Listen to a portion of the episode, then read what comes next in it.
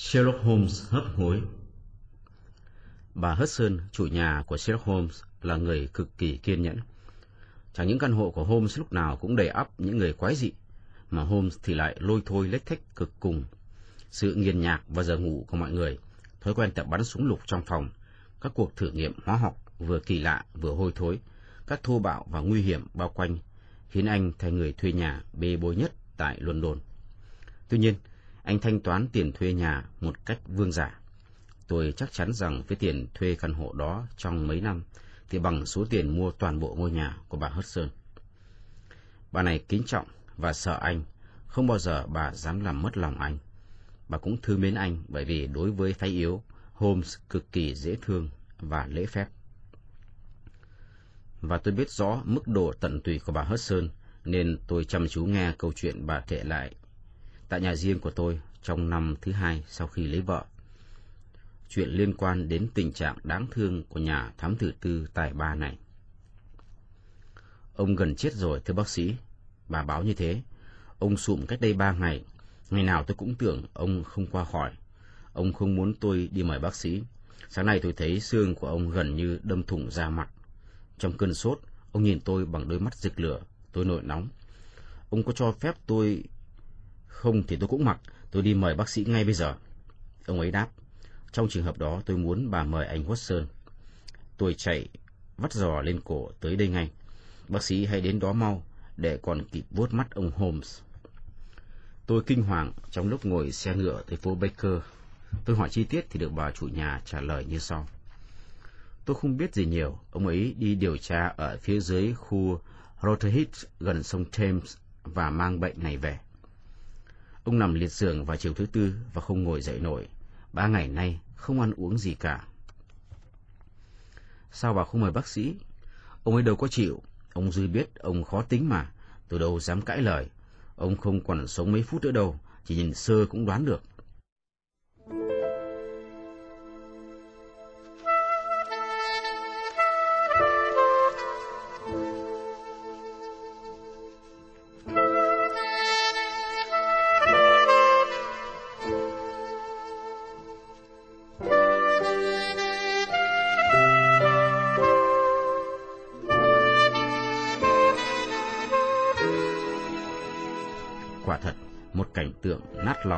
Chờ đợi tôi.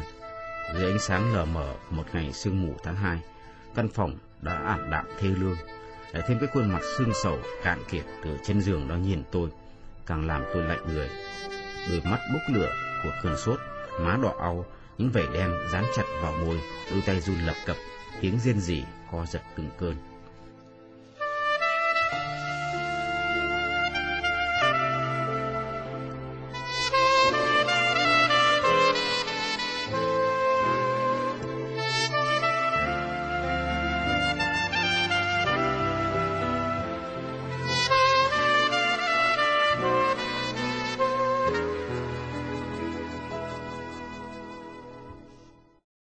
Tôi vào, Holmes sẽ nằm bất động hoàn toàn. Khi nhìn thấy tôi, một ánh chớp thoáng qua trong cái nhìn của anh. Anh Watson, tôi đang trải qua một giai đoạn ngặt nghèo, phải không? Holmes nói với một giọng yếu ớt. Anh Holmes, tôi la lớn và bước tới. Lui, lui ngay. Holmes hung hổ ra lệnh cho tôi. Nếu anh tới gần, tôi sẽ mời anh ra khỏi nhà. Tại sao? Đó là ý muốn của tôi. Rõ ràng là bà Hudson không nói ngoa. Anh ấy không dễ tính tí nào. Tuy nhiên, nhìn tình trạng đó, tôi vô cùng ái ngại. Thiệt sao Holmes? Sự nghiêm khắc của anh tan biến. Anh không giận tôi chứ? Đó là vì quyền lợi của anh, Watson à? Holmes nói rõ từng tiếng. Quyền lợi của tôi ư? Tôi biết bệnh của mình. Đó là một bệnh thường xảy ra trong giới phu ở Sumatra, Indonesia. Căn bệnh mà người Hòa Lan dành hơn chúng ta. Nhưng cho tới nay họ cũng phải bó tay. Có một điều chắc chắn là nó chuyển nhiễm khủng khiếp và ai mắc bệnh thì phải chết. Holmes nói một cách cuồng vội. Hai bàn tay gầy gò, run rẩy ra lệnh cho tôi đứng yên. Bệnh lây lan qua sự sơ mó, Watson à? Đúng rồi, qua xúc giác. Đứng xa thì không sao. Vậy tôi phải dừng bước sao? Làm sao tôi có thể tránh né nhiệm vụ đối với một bạn cố chi? Tôi bước tới, nhưng Holmes lại giận dữ. Nếu anh đứng yên tại chỗ, tôi tiếp chuyện anh. Bằng không, thì anh đi về đi. Tôi tôn kính các biệt tài của Holmes đến nỗi tôi không bao giờ dám coi thường lệnh anh, kể cả những lệnh mà tôi không hiểu. Nhưng hôm đó, tất cả bản năng nghề nghiệp của tôi đều trỗi dậy. Trong tất cả các phạm vi khác, anh ấy là chủ tôi, nhưng trong căn phòng và người bệnh này, tôi lại là chủ của anh ấy. Holmes à, một người bệnh chỉ là một trẻ thơ, anh chịu hay không cũng mặc, tôi sẽ khám bệnh và chữa trị cho anh. Anh ấy nhìn tôi đăm đăm. Nếu bị bắt buộc, tôi phải được điều trị bởi một thầy thuốc mà tôi tin tưởng. Anh không tin vào tài năng của tôi ư? Vào tình bạn của anh thì tin chứ, nhưng nghĩ cho kỹ, anh chỉ là một y sĩ tổng quát, kinh nghiệm rất hạn chế và học vị rất tầm thường. Thật xót xa phải nói như thế, anh không cho tôi chọn lựa. Tôi đau xót lắm. Nói năng như thế là bất xứng, hôm ạ. Chính cái cách nói năng của anh đã làm cho tôi thấy tình trạng tâm thần của anh. Nhưng nếu anh không tin tôi, thì tôi sẽ đi tìm các danh y của thủ đô này. Anh quá tốt bụng, hôm thốt ra, vừa gầm gừ, vừa rên xiết. Anh muốn trình diễn sự ngu tối của anh ạ. Anh biết gì? Anh biết gì về sốt Tapanuli?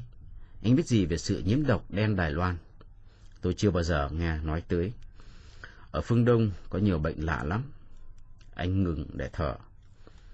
Tôi biết được khá nhiều qua những cuộc nghiên cứu y khoa hình sự. Do các nghiên cứu đó mà tôi bị mắc bệnh. Anh không làm được gì đâu. Có thể, tôi được biết rằng bác sĩ Entry, cuốn tự điển sống về bệnh nhiệt đới, hiện có mặt tại London này. Đừng bảo thủ quá, tôi đi tìm ông ấy ngay bây giờ. Tôi cương quyết quay về hướng cửa. Bỗng, tôi giật mình hoảng hốt. Chỉ trong một giây đồng hồ, người đang hấp hối nhảy bổ ôm chặt lấy tôi và tiếng chìa khóa kêu cái cách trong ổ khóa.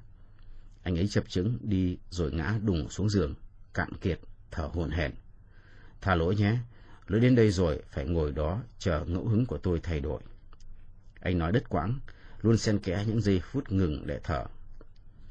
Anh à, luôn lo cho tôi, tôi biết rõ, tôi sẽ nhượng bộ anh, nhưng cho tôi thời gian để lấy lại sức cái đã. Bây giờ thì chưa được đâu, mới có 4 giờ, đến 6 giờ anh được ra về. Đó là một sự xuẩn ngốc, hôm sao? Chỉ 2 giờ mà thôi, Watson. Tôi hứa tôi sẽ cho anh về lúc 6 giờ, gắng chờ đi. Tôi tin rằng tôi không có tự do lựa chọn. Đúng thế, Watson à, cảm ơn. Tôi không cần người trải ra giường đâu. Hãy đứng ra xa, Watson ạ. Ngoài ra, tôi cần đưa thêm một điều kiện khác. Anh sẽ đi cầu viện, nhưng không phải người anh nêu tên, mà người tôi chỉ định. Tùy anh. Đó là hai tiếng hay nhất. Anh có thể đọc mớ sách kia để giải khuây. Tôi hơi mệt. Lúc 6 giờ chúng ta sẽ nói chuyện trở lại.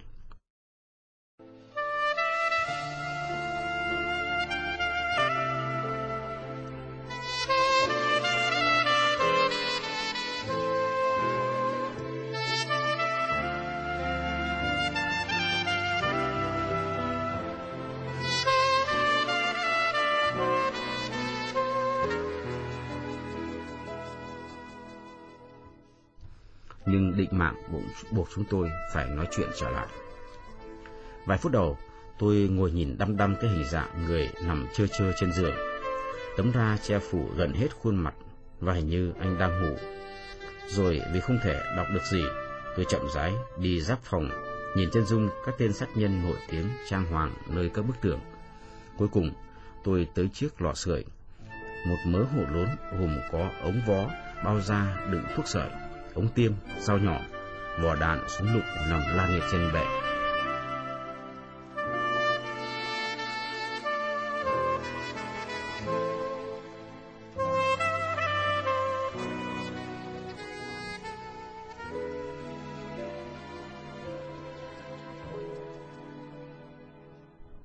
Ở ngay giữa có một hộp nhỏ bằng ngà voi, có nắp, có khe trượt. Thấy một đồ vật đẹp nên tôi thò tay cầm lấy thì... Ê, anh la lên một tiếng vang rèn như sấm, ngoài đường cũng nghe được. Tôi nổi ra gà, tóc dựng đứng, tôi quay lại và hoảng vía chiếc cái nhìn hoang dại trong khuôn mặt nhăn nhó. Tôi chơi như phỗng đá với cái hộp trên tay. Để nó xuống tức khắc, tức khắc. Đầu hôm rơi lại xuống gối và anh thở phào nhẹ nhõm khi tôi đã để lại cái hộp trên lò sưởi trở lại. Tôi không thích người ta dở vào đồ đạc của tôi. Anh biết mà, anh làm tôi giận quá mức y sĩ chọc bệnh nhân phát điên. Ngồi yên ông bạn, và để tôi nghỉ ngơi. Biến cố này không làm cho tôi vui thế nào. Sự nóng nảy thô bạo và vô cớ của Holmes tỏ rõ sự rối loạn thần kinh. Trong các sự sụp đổ, sự sụp đổ của một tâm trí siêu việt thì rất là bi thương. Tôi ngồi tuyệt vọng, câm như hến, chờ thời hạn quy định trôi qua. Hình như anh cũng canh giờ một cách xít sao, vì trước 6 giờ một chút anh bắt đầu nói với một giọng bực sọc. Anh Watson, có tiền trong túi không? Có. Một đồng.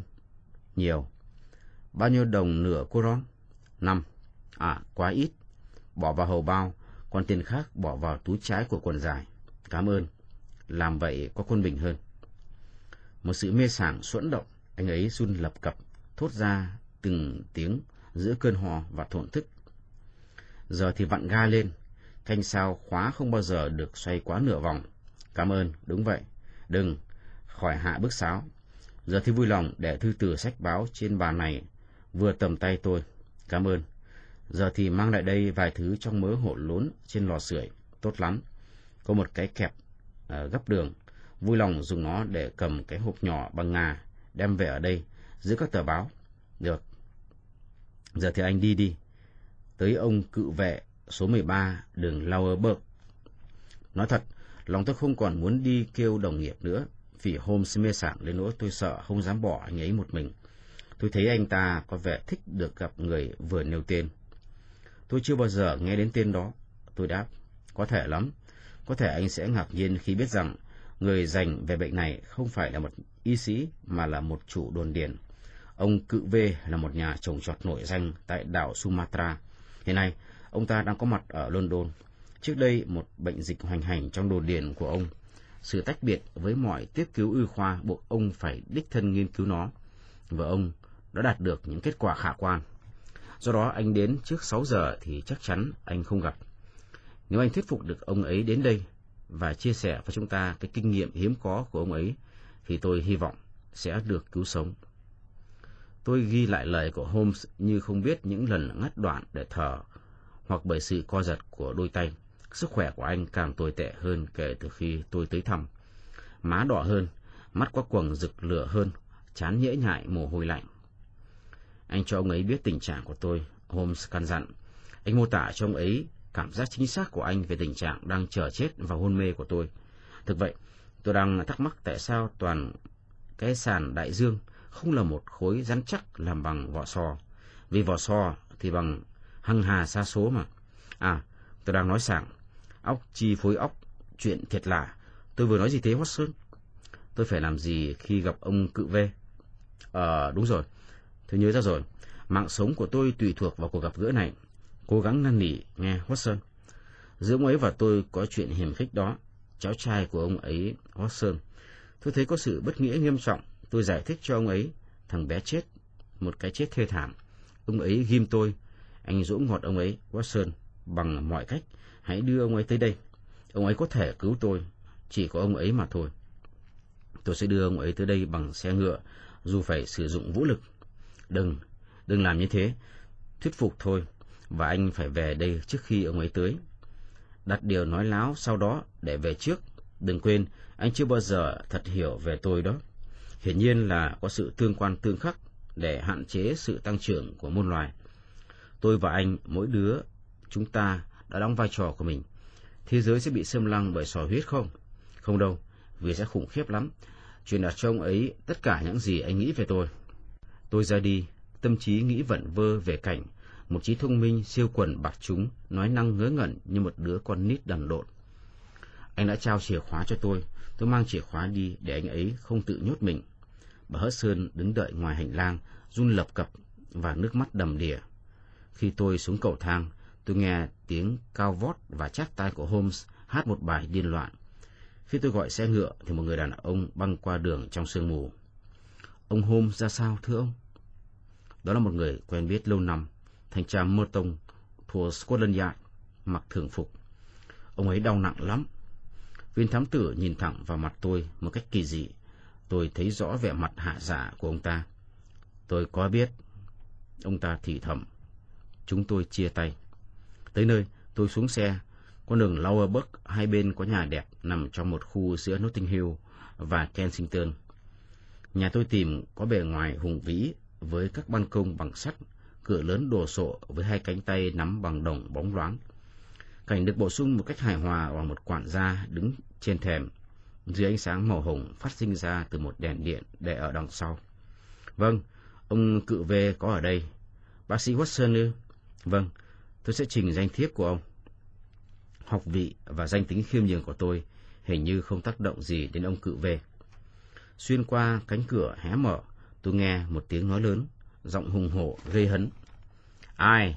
Muốn gì? Trời ơi, Táp! Đã bao lần tôi nói với anh rằng tôi không muốn bị quấy rầy trong những giờ nghiên cứu. Một chàng tiếng nói nhỏ nhẹ phát sinh ra từ miệng của người quản gia. Nhưng mà tôi không tiếc y, tôi không để công việc của mình bị gián đoạn. Này, nói rằng tôi vắng nhà, bảo ông ấy trở lại vào một buổi sáng, à, nếu quả thật cần gặp tôi. Lại có tiếng thì thầm vằn lên. Không không, cứ truyền lời của tôi, phải đến vào buổi sáng, không thì thôi, tôi không muốn ai quấy rầy. Tôi nghĩ tới Holmes đang nằm trên giường bệnh và có lẽ đang chờ sự cứu viện từng giây. Mạng sống của Holmes tùy thuộc vào sự lanh lẹ của tôi. Trước khi người quản gia xá trước xá sau, tôi đã gạt y qua bên và lọt vào trong phòng. Một tiếng thét lên giận dữ, một người đàn ông đứng lên khỏi ghế bành gần lò sưởi. Tôi thấy một khuôn mặt to tướng màu vàng, da mỡ và thô, cầm đôi nặng trịch, mắt xám, cau có, nhấp nháy dưới đôi chân mày rậm rạp. Tranh vinh trên một góc đầu cao, sói, một cái mũ trẩm bằng nhung đỏ được đặt một cách xinh xinh, cái sọ đồ sộ. Tuy nhiên khi nhìn xuống, ta kinh ngạc thấy người này lùn tịt. Cái màn gì đây? Ông ta la lớn, sao lại đột kích vào nhà đây chứ? Tôi đã bảo sáng mai tôi mới tiếp mà. Tôi vô cùng hối tiếc, tôi nói, công chuyện quá khẩn cấp. Ông Sherlock Holmes, tên của Holmes đã tạo ra một hiệu quả phi thường. Tất cả các vết tích giận dữ biến khỏi khuôn mặt người đàn ông nhỏ con, diện mạo trở nên căng thẳng, ngóng tin. Ông Holmes nhờ ông tới đây. Tôi mới tới ông ấy. Ông ấy ra sao? Trong tình trạng tuyệt vọng, đó là lý do khiến tôi tới đây. Chủ nhà chỉ cho tôi một cái ghế, rồi quay lưng lại ngồi xuống. Nhìn trên cái kính soi để trên lò sưởi, tôi thấy rõ mặt ông, một nụ cười ác độc, ghê tởm, rực sáng. Nhưng khi ông ta quay về hướng tôi, thì các đường nét của ông hoàn toàn bình thản. Tôi rất buồn trước cái tin này. Ông chậm rãi nói, tôi chỉ quen ông Holmes qua vài công việc phải hợp tác với nhau. Tôi vô cùng kính trọng tài năng và tính tình của ông ấy. Ông ấy thích nghiên cứu tội ác, y hệt như tôi, thích nghiên cứu về bệnh. Kia là những nhà tù của tôi. Ông chỉ tay về một dãy chai lọ trên một cái bàn ngang. Vài thằng trong đám sát nhân của thế giới đang thọ hình trong các lọ đó. Do kiến thức đặc biệt của ông mà ông Holmes ước mong được gặp ông. Ông ấy coi ông là một danh tài và nghĩ rằng ông là người duy nhất có thể cứu sống được ông ấy. Người đàn ông nhỏ con nhảy dựng lên và cái mũ trọm rơi xuống thảm. Sao? Tại sao ông hôm cho rằng tôi có thể cứu sống ông ấy? Tại vì ông dành với các bệnh đông phương. Nhưng do đâu ông ấy cho rằng bệnh của mình là một bệnh phương Đông? Vì trong một cuộc điều tra hình sự, ông ấy có làm việc với một công dân Trung Hoa tại bến tàu. Ông cự về cười khoái trá, cúi nhặt cái mũ trọm. À, đấy là nguyên nhân. Đúng thế ạ. À? Tôi hy vọng rằng bệnh không đến nỗi nghiêm trọng như bạn đoán. Từ bao lâu rồi? Ba ngày. Hôn mê không? Thỉnh thoảng thôi. Hừm, có vẻ nghiêm trọng. Không đáp lời kêu cứu là vô nhân đạo. Nhưng tôi rất ghét bị quấy rầy lúc đang làm việc. Bác sĩ Watson à, nhưng việc này có tính đặc biệt. Tôi đi theo ông ngay. Nhớ lời Holmes dặn. Tôi còn một cái hẹn khác, tôi xin khiếu tử. Được thôi, tôi sẽ đi một mình. Tôi có địa chỉ của ông Holmes, ông yên tâm. Trong vòng nửa giờ hay hơn một chút, tôi sẽ có mặt tại đằng đó. Tôi bước vào phòng của Holmes, lòng nặng trĩu. Có thể có chuyện không lành xảy ra trong lúc tôi vắng mặt. Tôi nhẹ nhõm khi biết rằng đã khả quan hơn. Holmes vẫn còn dáng con ma, nhưng không còn nói bậy nữa. Vẫn nói năng yếu ớt, nhưng sự sáng suốt và sự rành giỏi chưa giã từ anh ta. Sao? Gặp được ông ấy không? Có, ông ta sẽ đến. Tuyệt, Watson, tuyệt. Anh là một sứ giả tài ba. Ông ấy muốn đi theo tôi. Ý đừng, không thể được. Ông ấy có hỏi tôi bị bệnh gì không? Tôi nói với ông ấy về người Trung Hoa ở khu East End. Đúng như thế. Anh đã làm tất cả những gì mà một người bạn tốt phải làm. Giờ đây, anh phải tạm rời khỏi sân khấu. Tôi phải chờ để nghe ý kiến của ông ấy. Đương nhiên, nhưng ý kiến của ông ta sẽ thành thật và có giá trị hơn nhiều nếu ông ấy không thấy có đệ tam nhân. Có đủ chỗ để anh núp sau đầu giường tôi đấy. Thế nào? Đâu có chỗ nào khác đâu. Chỗ khác sẽ bị lộ. Nhưng tại chỗ đó, ngay tại chỗ đó, tôi tin là được mà. Thình lình sự ngồi dậy và khuôn mặt hốc hác lộ vẻ hung hăng. Kia, có tiếng bánh xe, Watson, nhanh lên, nếu anh thương tôi. Và nhớ ngồi im dù có việc gì xảy ra. Dù có việc gì xảy ra, nghe rõ chưa? Im lặng tuyệt đối, không được cựa quậy, chỉ nghe thôi. Chỉ giây lát, cái sức mạnh cố hữu đột ngột tan biến hẳn, rồi các giọng chỉ huy nhường chỗ cho những lời thì thầm vô nghĩa của một người đang hôn mê. Từ nơi ẩn nấp tôi nghe tiếng bước chân đi lên cầu thang và cửa mở rồi đóng lại. Tiếp đó, lạ lùng thay, một sự yên lặng dài ngự trị, thỉnh thoảng bị gián đoạn bởi tiếng riêng rỉ và hơi thở nặng trịch của người bệnh. Tôi tưởng tượng rằng khách đang đứng gần giường và quan sát Holmes. Cuối cùng, sự im lặng nặng nề đó chấm dứt. Holmes, ông khách la lớn, Holmes! Tiếng ông giống tiếng một ai đó đánh thức một người ngủ mê. Ông không nghe được tiếng tôi gọi hay sao? Holmes! Có tiếng sột soạt, như thể ông khách đang lay mạnh đôi vai của bệnh nhân. Là ông... ông cự... Holmes thì thào. Tôi đâu dám hy vọng ông đến. Khách cười lớn tiếng. Cũng là bất ngờ đối với tôi nữa. Tuy nhiên, ông thấy không, tôi có mặt đây này. Than hồng, Holmes à, than hồng. Ông quả là hào hiệp. Tôi thán phục các kiến thức đặc biệt của ông. Người khách cười nửa miệng. Ông thán phục chúng nó. May thay ở London này chỉ có ông thán phục chúng nó. Ông có biết bệnh ông là bệnh gì không? Cùng một bệnh thôi. Holmes đáp. À, ông nhận ra các triệu chứng của nó à? Tôi quá rảnh.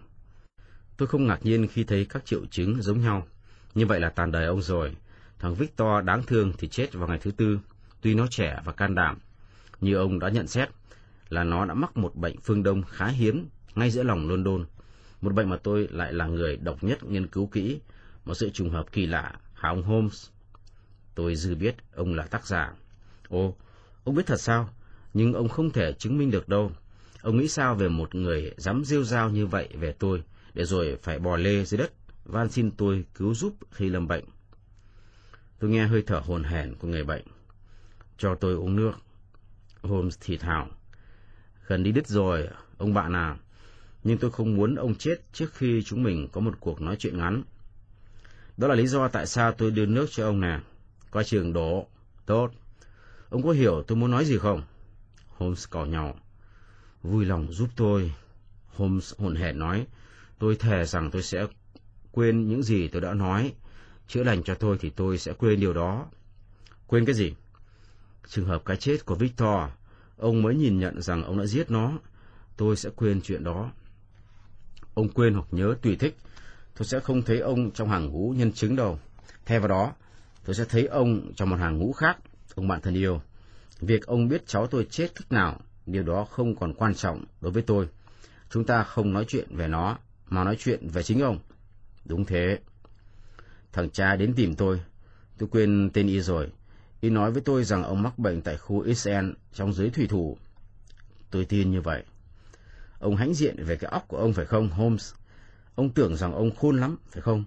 Vậy thì hiện giờ ông đã gặp một người khôn hơn ông. Duy nhất một lần. Ra đây, ông hãy cố gắng hồi tưởng chuyện cũ. Ông không thấy một trường hợp khác, trong đó ông có thể mắc bệnh. Tôi không nghĩ ra. Tâm trí tôi sút kém rồi.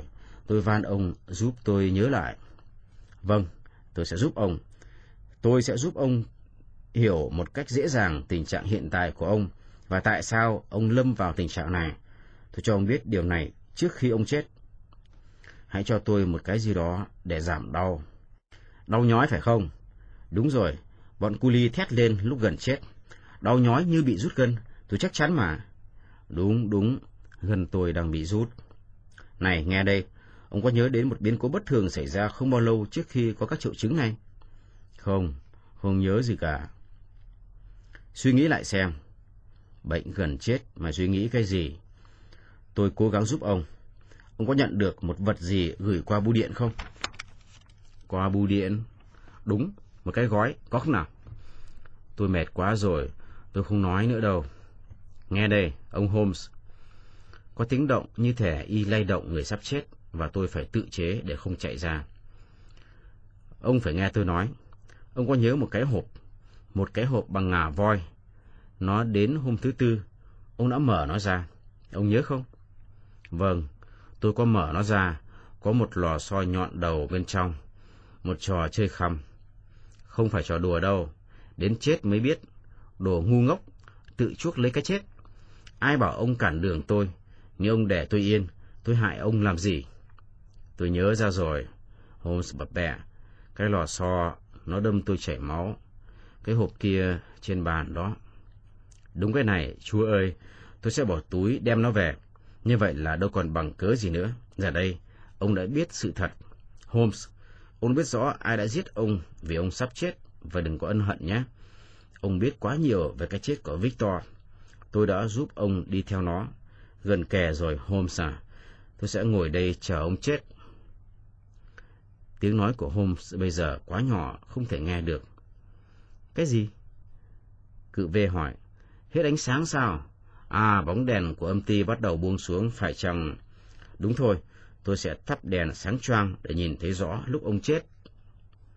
Ông băng qua căn phòng và đèn rực sáng tối đa. Ông bạn thân còn cần sự giúp đỡ nhỏ mọn nào khác ư? Một điếu thuốc và một que diêm. Suýt chút nữa thì sự mừng rỡ và kinh ngạc xô tôi ra khỏi nơi trú ẩn. Holmes nói với âm thanh bình thường, tuy còn yếu. Nhưng tôi nhận rõ tiếng của anh ấy, một sự yên lặng kéo dài, và tôi đoán cự về chố mắt nhìn xem người bệnh. Thế nghĩa là gì? Y nói một cách cụt ngùn và chát chúa.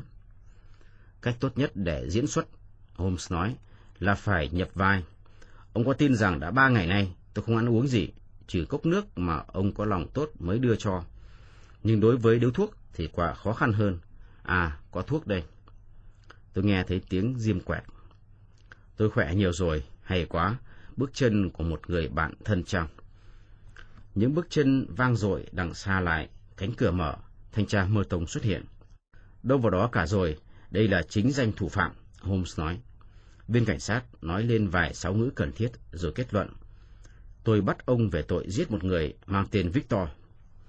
Và ông còn có thể mang thêm một danh mưu sát một người mang tên Sherlock Holmes.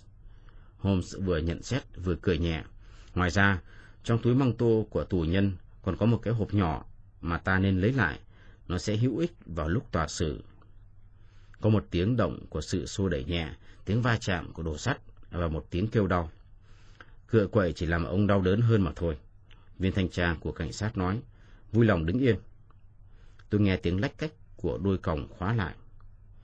Gài bẫy hay thật, tiếng nói giọng cao thốt lên. Chính ông Holmes nói mới là người ra tòa, chứ không phải tôi.